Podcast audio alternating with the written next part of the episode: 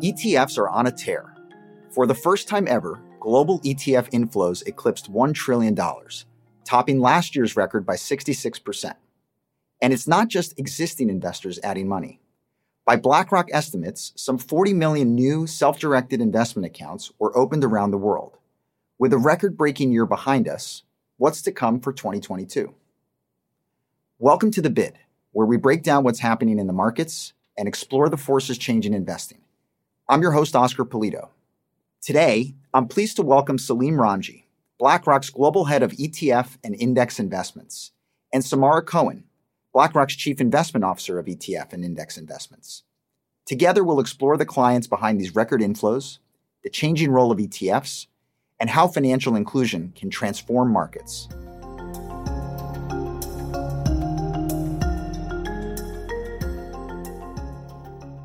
Salim and Samara, welcome to the bid.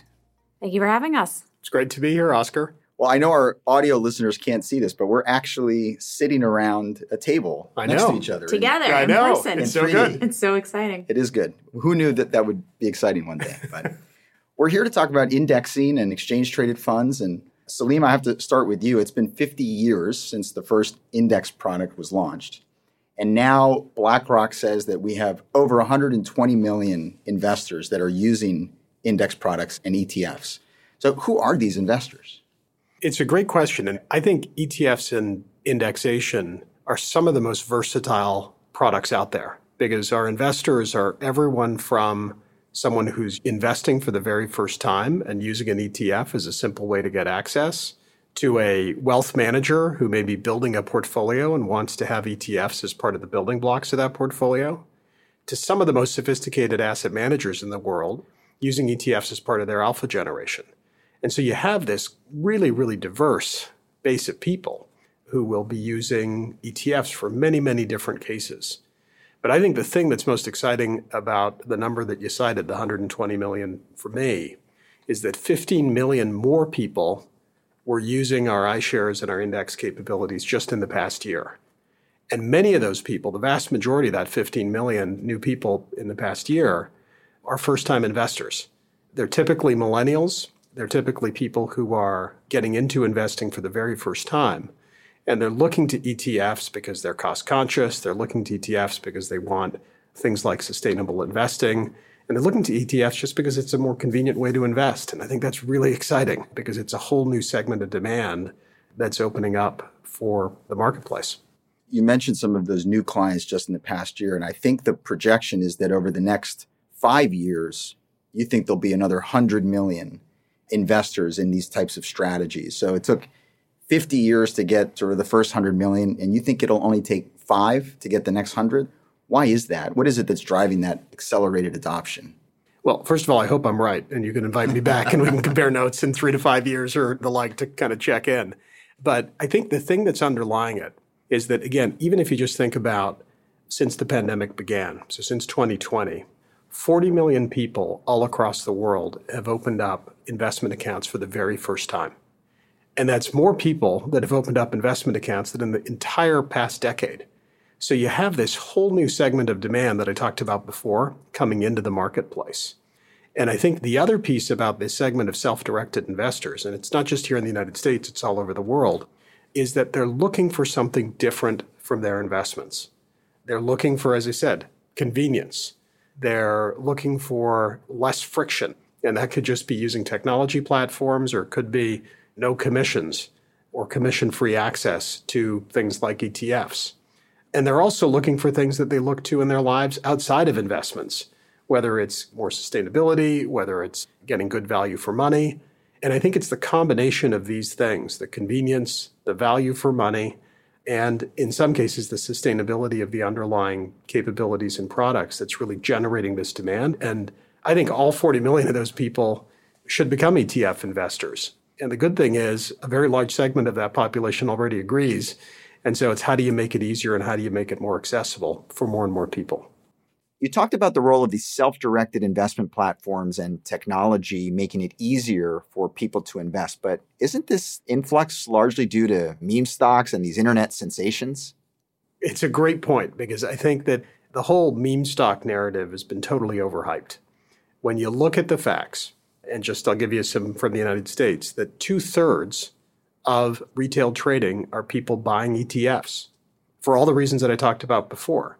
Yeah, there is a percentage of the population it's fun to write about, and it's fun to kind of understand, but the vast majority of people are using the convenience, the access, these new accounts that they're opening to save and invest better. And they're looking to ETFs to do that. And it's not just true here in the United States. There was some research that was just published in Germany just the other day, which points to exactly the same thing happening. And so I do think that these platforms that have emerged, some of them upstart platforms all across the world, some of them very established, long-standing digital wealth platforms that have been around for decades, by taking away the commissions, they're making it easier and people are choosing more and more ETFs as their default investment vehicle. But I think it's exciting just because it's teaching a whole new set of investors how to invest and how to invest in a diversified, simpler way than they might have had access to in the past. And from the perspective that you have, which is a global perspective, you mentioned Germany. So Yeah. is it fair to say that the adoption of indexing and exchange traded funds is not just a US phenomenon, but it actually is global? Yeah, and the German example is fascinating because Germany, for a very long time, has struggled to build an investing and equity culture. Most of the savings historically had been in bank deposits. And I think what's really changed in the past few years, certainly it's the growth of self directed platforms in Germany. It's also been the growth of things like ETF savings plans that have emerged in the German landscape. And so you now have people who are contributing every single month, maybe 150, 160 euros a month, into these ETF savings plans. And these things are growing at a phenomenal rate. I mean, just a few years ago, there were only a few hundred thousand of them. Now there are about 3 million of them. We expect in the next three years, there'll be 9 million people contributing towards these ETF savings plans. And the really important thing from our point of view is not just the growth and the regularity of the savings and the diversification of it, is that we're actually helping to create a investing culture in countries that didn't have it. And I think we're doing it in a diversified and a responsible way so that people can invest for the long term. And they can do it with diversification, they can do it in a balanced portfolio.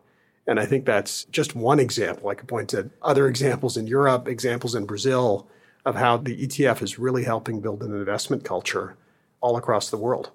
You mentioned convenience, and then it also sounds like it's providing financial discipline or a mechanism by which investors can exert some financial discipline in their life. Yeah, the core of what it's providing is diversification. And so it provides that modicum of discipline to an overall investment. It does so with incredible transparency and the least amount of friction and all the other benefits. But I think it's that diversification benefit, which I think really enables the ETF to be a good long term investment. And Samara, if I could come to you, we were talking about indexing. And oftentimes when you hear the term indexing, the word passive is introduced, that this is passive investing. Is passive really the right word when we talk about indexing and exchange traded funds? I am on a mission, Oscar, to banish the word passive from everybody's vocabulary when they talk about ETF and index investing. And Salim often makes fun of me and tells me that I should just make my email signature. There is nothing passive about how we manage our ETF and index book. But I'll tell you what I mean. For example, when it comes to ETFs and thinking about performance in the context of an ETF, what do investors look for? They want to see on-exchange liquidity. They want to see tight trading spreads. They want to see well behaved premium discount behavior, which means the stock price of the ETF is tracking the price of the underlying portfolio. And engagement with the liquidity provider ecosystem with exchanges are actions that have to happen to ensure that market quality. Another example, as Salim mentioned, part of how that number has expanded from 50 to 100 to 120 million investors is access to more markets and to more strategies. And as we provide that in the index context, we need to become more agile around how we trade, particularly around rebalance events and seek liquidity into those. So, all of those are how we very actively manage our ETF and index portfolios. And it's fair to say that there's more than a few exchange traded funds to choose from at any given point in time. So if you're an investor, how do you determine quality or I think Salim used value for money? how do you determine what's the right exchange traded fund or what's a good what makes product? one ETF better than another? I think it's three things. I think it is investment performance, transparency, and continuous improvement. So the investment performance we just talked about in terms of active management, and that is ETF market quality and tracking the index, delivering the index outcome, particularly with more innovative indexes beyond market cap weighted indexes. We call those alt weighted indexes. So, first, that's investment performance, is the ETF delivering that. Second is transparency. What's the information you have with the ETF? And that's one of the benefits of ETFs is they list all of their holdings. But as you said, there's lots of different products. We are big advocates of a better labeling system for ETFs. Not all exchange traded things are exchange traded funds. There are exchange traded commodities and exchange traded notes. And so clarity around that and looking that you have that with the product that you're buying. And second is really continuous improvement, meaning there are ETFs that have been around for a long time. And as market conditions change, sometimes it makes sense for the index to evolve along with the market. And we saw a couple of examples last year with S&P expanding the investable universe for global clean energy and we saw the same thing in the municipal bond market. So having that continuous improvement in your product, that's really the third metric of how we think about quality. And maybe I'll pick up on that evolution of some of those indices you mentioned. Is it fair to say that client demand has started to evolve and that's creating the need for more customization or exchange traded funds that have more specific attributes? Is that sort of a way to characterize the evolution of this market? I think that's right. Demand has certainly accelerated, but to Salim's point, it's the breadth of that demand that has really driven that need for customization and choice. So, how do you meet the needs of the self directed investor in Germany and the institutional investor in the US? And that requires, as Salim mentioned, the spectrum of outcomes that our investors are looking for from a sustainability perspective. So that requires a much more customized approach and a broader spectrum of what we're indexing. Let's stick with this theme of customization because the variety and the choice that investors now have is like never before. And I think one sector in particular that has seen record inflows is this one around sustainability and ESG. So Samara, how has ESG transformed the ETF landscape over the past five years? Well, let me give you one example that relates to your question about quality, because I said one of those three measures of how you think about quality is transparency. And something we think is very important right now is for investors to understand the sustainability characteristics of whatever it is that they own. So, something we did was we published something we call the ITR metric, implied temperature rise. So for any of our public index or ETFs, you can look at our website and you can see this metric and you can also read the paper around what this means. So measuring what you have and understanding its ESG characteristics, that's a key aspect of quality and something that has really emerged from broad client demand and conversations we've had over the past years. Salim, maybe coming back to you for a second, which is when I think about everything that both you and Samara have mentioned, which is this broadening of the investor base, the institutional investor, the individual investor in the US or Germany or beyond. I know that we talk a lot about the democratization of investing. And in doing so, the term financial inclusion comes to mind. Right. Right. So maybe talk a little bit about how you think indexing exchange traded funds can continue to further the financial inclusion objective. Oscar, my first job out of college was I worked in microfinance. And this was in very poor villages to help people save and invest for the very first time, but like two, three dollars kind of numbers. And I was able to see, even in that context, just the transformative power that good savings and investing behavior can have to take people out of poverty.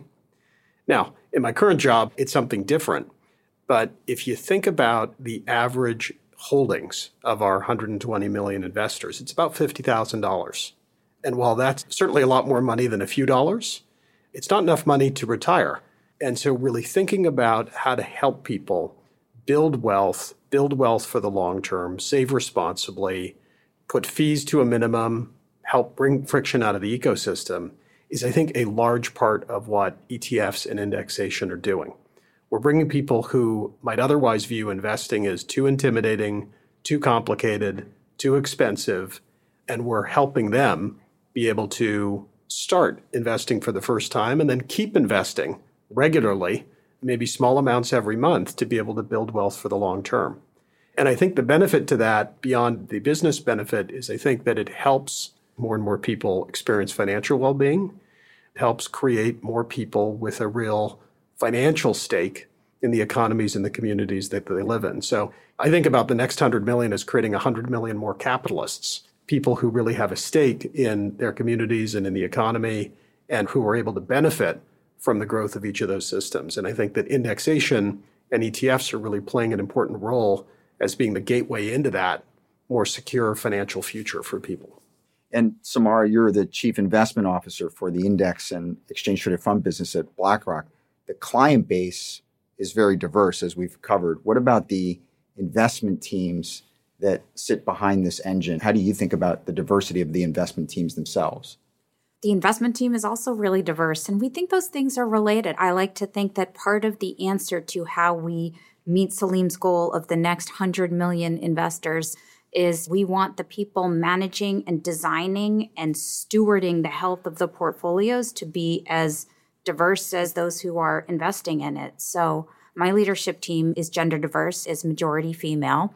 And it's something we constantly talk about across our teams that the more we can bring together different perspectives, geographic perspectives, market perspectives, it makes us a lot more likely to let Salim come in and have a good conversation when we're invited back in three to five years on the 100 million.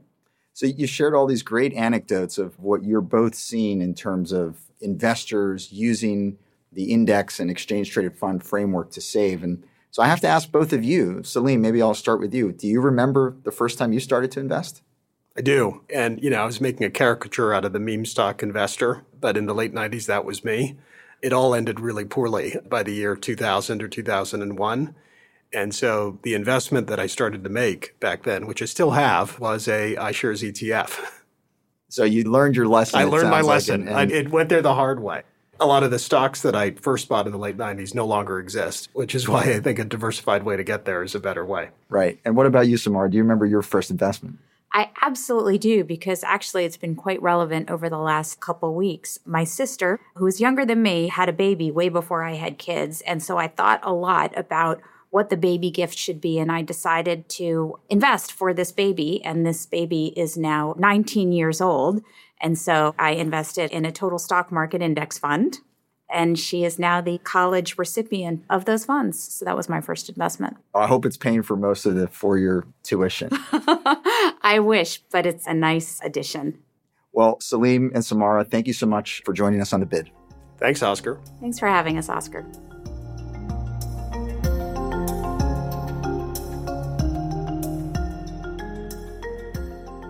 This information is for informational purposes only and is prepared by BlackRock, is not intended to be relied upon as a forecast, research, or investment advice, and is not a recommendation, offer, or solicitation to buy or sell any securities or to adopt any investment strategy. The opinions expressed are as of date of publication and are subject to change. The information and opinions contained in this material are derived from proprietary and non proprietary sources deemed by BlackRock to be reliable and are not guaranteed as to accuracy or completeness. This material may contain forward looking information that is not purely historical in nature. There is no guarantee that any forecasts made will come to pass. Reliance upon information in this material is at the sole discretion of the listener. Past performance is not indicative of current or future results. The information provided is neither tax nor legal advice, and investors should consult with their own advisors before making investment decisions. The value of investments and the income from them can go down as well as up, and you may not get back the amount invested. BlackRock does and may seek to do business with companies covered in this podcast. As a result, listeners should be aware that the firm may have a conflict of interest that could affect the objectivity of this podcast.